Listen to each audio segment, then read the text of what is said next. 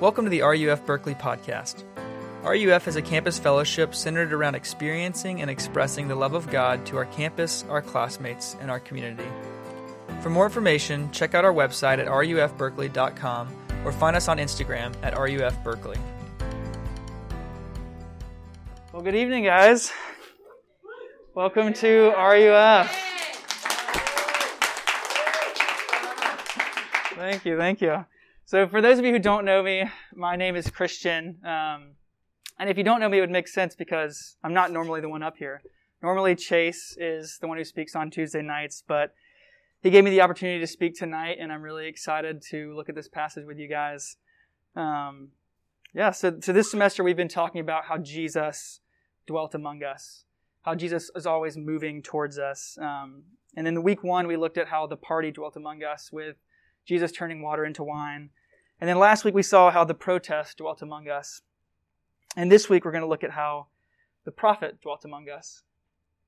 Um, Jesus is the greater prophet. And he's the greater prophet because he doesn't just tell us what to do. You know, I could sit up here and stand up here and tell you what to do, but Jesus doesn't just tell us what to do. He tells us, he gives us what we need. And this story of Jesus and this woman is a great example of Jesus, our greater prophet, moving towards us and giving us what we need.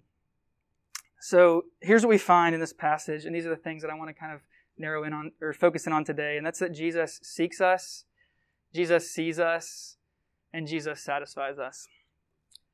So Jesus seeks us, he sees us, and he satisfies us. So before I get into my first point, I think in order to better understand um, this passage, it's helpful to understand a little bit of a context um, around what's going on here. And if you look at the end of verse 9, in the little parentheses at the end of the sentence, it says, For Jews have no dealings with Samaritans. Okay, so what exactly does this mean? So this isn't like, you know, seniors and freshmen where freshmen where you don't really like interact, you don't have classes together, so there's no dealings. It's, it's not like a, you just don't happen to be around each other. This is, is much deeper. This is more like Kanye fans and Drake fans. when the new albums just dropped lately, you know, Kanye fans are trashing on Certified Lover Boy, Drake fans are trashing on Donda. Everyone's trying to argue which album's better, right? Which, by the way, Kanye's album better. Uh, Kanye's album's better. Donda, you can you can argue with me later tonight. That's right. But you get the picture. You know, there's there's no middle ground. There's there's disagreement, and there's no um, there's no middle ground here. And this is the case for the Jews and the Samaritans, except for it's much it's much much more serious. Um, this is deep rooted racial and religious prejudice. Um, see, the Jewish people thought that the Samaritans were were worse than pagans because they had taken the Jewish religion and they they twisted it. So Jews hated Samaritans. Um, and so in the story, we have Jesus, a Jewish man, and this Samaritan woman. Uh, and what Jesus does is really amazing. We see Jesus moving towards this woman in a really unexpected way. So, this kind of leads me into my first point, which is that Jesus seeks us. And not only that, but Jesus seeks us where we are. So, are there any Seinfeld fans here tonight? There's like three of you. But I love sitcoms, and Seinfeld is like one of the best sitcoms to ever be created. So if you haven't watched it, you should check it out. But as I was looking at this passage, it reminded me of this one episode of Seinfeld. And in this episode, Jerry and Elaine, two of the main characters, are at a party, and Jerry sees this woman that he's, he's interested in. He wants to go talk to her, but he feels guilty because Jerry and Elaine had dated and they just broke up, like right before this party. So he doesn't want to talk to a woman, you know, this soon after they broke up, right in front of her. So he doesn't go talk to her, but he finds out one thing, and that's where she works. She works at this law firm um, nearby. So he comes up with this plan to go to her building and accidentally run into her. He's going to pretend to be there on an appointment to see someone else, but in reality, he just wants to talk to this woman. He wants to ask her out, wants to get her number. So it's an elaborate plan. It's, you know, well thought out, but to her, it just seems like a simple coincidence. And I, I, get this is a little bit creepy. I'm not saying that you should go like wait outside your crush's classroom just to like happen to talk to them. Like respect people's boundaries. Don't be creepy. But I think it does paint a really beautiful picture of what Jesus does with us, how Jesus meets this woman and how Jesus meets us. It's no coincidence. It's no coincidence. Verses 3 and 4 say, He left Judea and departed again for Galilee and he had to pass through Samaria. It says that he had to. It's interesting that we see the phrase had to here because if you know the geography of the time, you know it's Judea on the south, Galilee to the north, and Samaria is in the center. And so going through Samaria definitely is the quickest way. It's the quickest way to get to Galilee, but often devout Jews would go east around Samaria, um, straight to Galilee, because again, they thought that Samaritans were unclean. And it was worth going a longer, a longer route to avoid an interaction with these Samaritans. But Jesus says that he had to. Um, Jesus has options. So we see Jesus has options. Not going through Samaria isn't his only options, but he says he had to. Why does he say that he has to go through Samaria? And we don't really see the answer in the text. You know, there could be multiple explanations why Jesus says that he had to, but maybe the answer is simple. Maybe Jesus says that he had to go through Samaria because he wanted to go there. He wanted to go through Samaria. You see, Jesus, Jesus doesn't have like a church office where he sits back and he waits for us to come and enter in and ask him questions and talk to him about, you know, what's this salvation that I keep hearing about? No, Jesus seeks his people where they are. He seeks you where you are. He knew there was a woman in Samaria in this specific town, at this specific well, at this specific hour, and he meets her there. Because Jesus doesn't wait for us to make the first move. Is it in 1 John chapter 4, verse 10, it says, This is love, not because we loved God, but that He loved us and sent His Son as an atoning sacrifice for our sins. So, what does this mean for you tonight? It means that you sitting in these seats at large group tonight is no coincidence. It means if you happen to fi- find RUF because you walked by on the way to class and you saw us tabling on Sproul, that was, that was no accident. If you first heard about Jesus through one of your roommates in a conversation, and maybe that's why you're here tonight, that wasn't just a simple coincidence. This is how Jesus loves us. Jesus moves towards us, meeting us wherever we are, often in ways that we don't expect. So, this is how Jesus seeks us. He seeks us out where we are. Um, but what does it mean that Jesus sees us? You know, one thing I think we all we all really like to control is how people see us, how we're perceived by others. We want to control how how people view us. And I think a really like obvious example of when we see this played out is in first dates. You know, there's like first date nerves where you like really want them to think you're cool, so you put on your coolest outfit that you feel like really captures who you are, you know. You're on the way in the car and you put on a Phoebe Bridgers song right as you go to pick them up, so they know that you listen to really hip indie music, you know. Um, we want to control and we want people to view us in a certain way. We all do this. We want people to view us as a smart person, or a funny person, or an athletic person, a reliable person, or a kind person. And I, think one of the reasons we want to be viewed in a certain way is because we're often insecure and maybe a little ashamed of, of who we, we really are.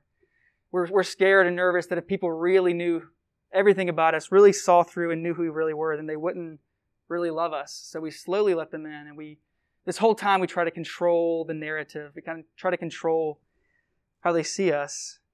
And I think this might be what this woman's doing with Jesus. You see, Jesus makes this really strange request. He says, Go, call your husband. And the woman replies, I have no husband.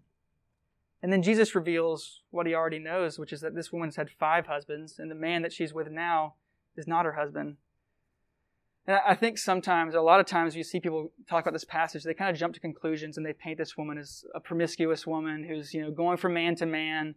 But we really don't see a lot of explanation in the text. We can't, uh, I think it's unfair to make these, these judgments. I think we should take a more sensitive and sympathetic approach when looking at it. And we aren't given the details of this woman's marriages. We don't know, we do know that women in this time were often mistreated. So this woman could have been the victim of thoughtless divorces. Her husbands could have died tragically. We, we don't really know any info. Uh, so we should focus on what we do know, what we can glean from the passage. And there's two things that I think we can kind of look at that give us a little bit of information about what this woman is going through. And the first thing is that this woman is currently with someone that's not her husband. Which, again, we don't know if she's having an affair with a married man or if she's just living with a man who's, who's unmarried, but we do know that either way, this would have been shameful in her culture. So there's some shame there. And, and another clue we're given is that she's at this well at the sixth hour, it says, which, which is about noon.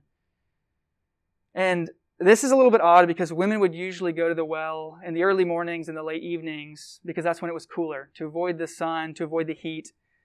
So that she's there at noon is, is a little bit odd. And I think one of the possible reasons that she could have been there at that time was to avoid the other women, to avoid disapproving looks because maybe she felt ashamed, maybe she felt insecure, maybe she felt like an outcast. Um, and when she tells Jesus that she has no husband, Maybe she's trying to do what we all do.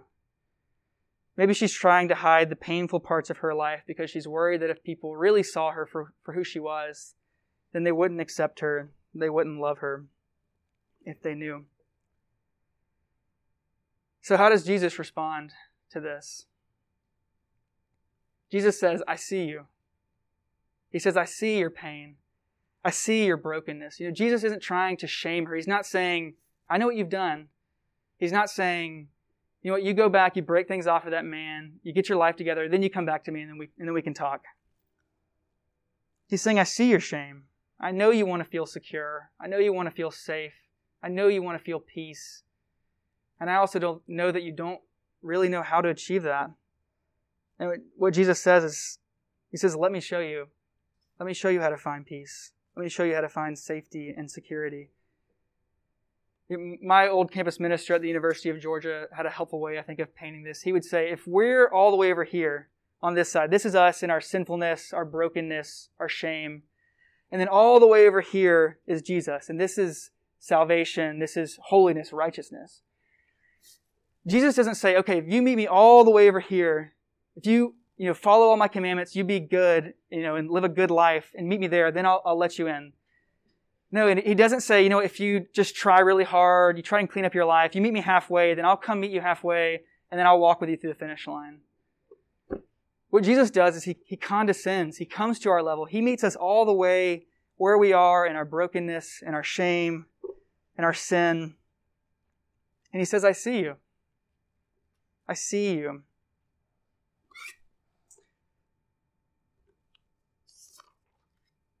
You know, Paul says that while we were still sinners, Christ died for us. Christ isn't waiting even for us to reach out our hand to him because he already has his hand and he's already reaching out to us. And this, this kind of leads me into my last point, which we, you know, we see that Jesus seeks us where we are.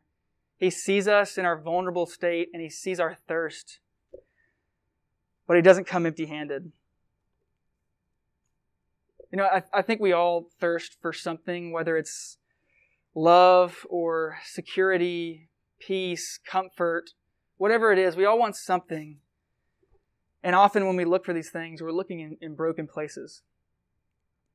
Jeremiah in chapter 2, the Lord is describing how his people had abandoned their God. And it says in verse 13, My people have committed two evils. They have forsaken me, the fountain of living waters, and hewed out cisterns for themselves broken cisterns that can hold no water. See, we want love, but we look in broken places. We look, we turn to relationships or hookup culture or maybe affirmation from our friends or our family. We want success, so we make getting good grades our idol, or we make getting that internship our idol, or we make getting that job our idol. We think maybe this time is the time that I'll finally feel loved. Or maybe this time is the time that I'll finally feel successful and I won't have to keep chasing that next thing or that next thing or that next thing to find that security that we're looking for.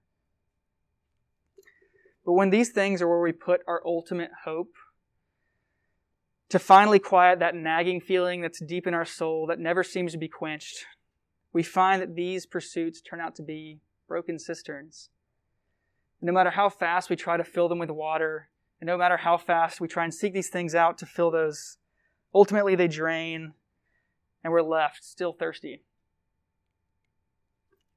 This is a dark and troubling place to be. And maybe for some of you here tonight, this is where you find yourself. You, have exhausted yourself trying to feel okay, trying to satisfy that thirst. You're tired of pretending you're not okay because if you were to admit to yourself, you would know, or you're tired of pretending that you're okay because if you were to really admit to yourself, you'd know that you don't really feel okay.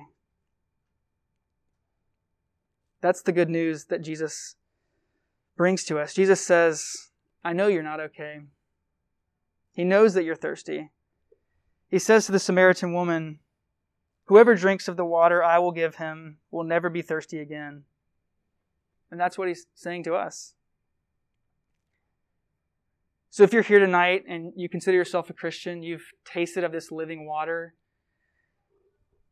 I think God calls us to share this water with the thirsty. He calls us to share this hope with the hopeless. I know there are people all around us, our friends, people close to us, our friends, our family, our roommates, our classmates. And just like us, just like us, they're all hurting. They're all thirsting for something to quench that deep existential longing in our soul, that deep thirst that we all feel. And you see the woman in the story, she doesn't have all the answers. She only just meets Jesus. But she does find hope in Jesus. And, and we see later on, she goes back to her people and she says, Come, a man that told me, come see a man that told me all that I ever did. Could this be the Christ? You see, sharing the hope that you find in Christ doesn't mean that you have all the answers and that you know all the right words to say. You may still have questions yourself. You may still be struggling in ways yourself. But sometimes it's as simple as just inviting people to ask those same questions that you're asking yourself. Inviting people in just to consider the claims that Jesus makes that you have received hope from, that you've been struggling with, but you, you think that there's something there. It doesn't mean you have it all together, but maybe it just means you invite people in to consider it for themselves. It could be as simple as inviting someone to large group or, or bringing a friend to church. It's just pointing thirsty people to the fountain of living water that is Jesus. And then it's trusting that Jesus is at the same time already seeking them and already seeing them and ultimately, hopefully, will will satisfy them. And if you're here tonight and maybe you consider yourself a Christian, but you don't feel satisfied, you still feel thirsty. Or maybe you're here tonight and you don't consider yourself a Christian. You have questions. First off, I want to say that I'm really glad that you're here. We, we want RUF to be a place where you can come, whether you believe or don't believe, with any hard questions, any things that, these things that you're wrestling with. We want this to be a place where you can feel comfortable coming and not having it all together. Um, and I want to read you guys a quote. It's a bit of a long quote, but I think it's a good one out of Dane Ortlund's book, Gentle and Lowly. Um, it's a great book. And yeah, it's a bit of a long quote, but, but bear with me here. He says, a compassionate doctor has traveled deep into the jungle to provide medical care to a primitive tribe afflicted with a contagious disease. He has had his medical equipment flown in. He has correctly diagnosed the problem, and the antibiotics are prepared and available. He's independently wealthy and has no need of any kind of financial compensation, but as he seeks to provide care, the afflicted refuse. They want to take care of themselves. They want to heal on their own terms. Finally, a few brave young men step forward to receive that care being freely provided. What does the doctor feel? Joy. His joy increases to the degree that the sick come to him for help and, and healing. It's the whole reason he came. How much more if the diseased are not strangers but his own family? So with us and so with Christ. He doesn't get flustered and frustrated when we come to him for fresh forgiveness, for renewed pardon with distress and need and emptiness. That's the whole point. It's what he came to heal. He went down into the horror of death and plunged out through the other side in order to provide a limitless supply of mercy and grace to his people. Now, if, if that's where you find yourself tonight, if you feel that distress and that need and that emptiness, Jesus says in verse 23 the Father is seeking such people to worship him. So come and drink and thirst no more. Let's pray.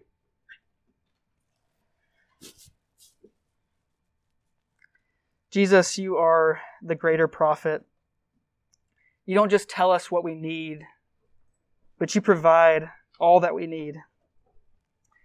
You see us in our vulnerable states, and you're always moving towards us to embrace us with open arms. So, Lord, I pray that all of us here tonight, that we would drink of the fountain of living water. I pray that our thirst would be quenched by the great streams of your mercy and your grace. And Lord, I pray that we wouldn't keep this hope to ourselves, but that you would be working through us to offer living water to those who are thirsty. Lord, I ask all this in your holy name. Amen.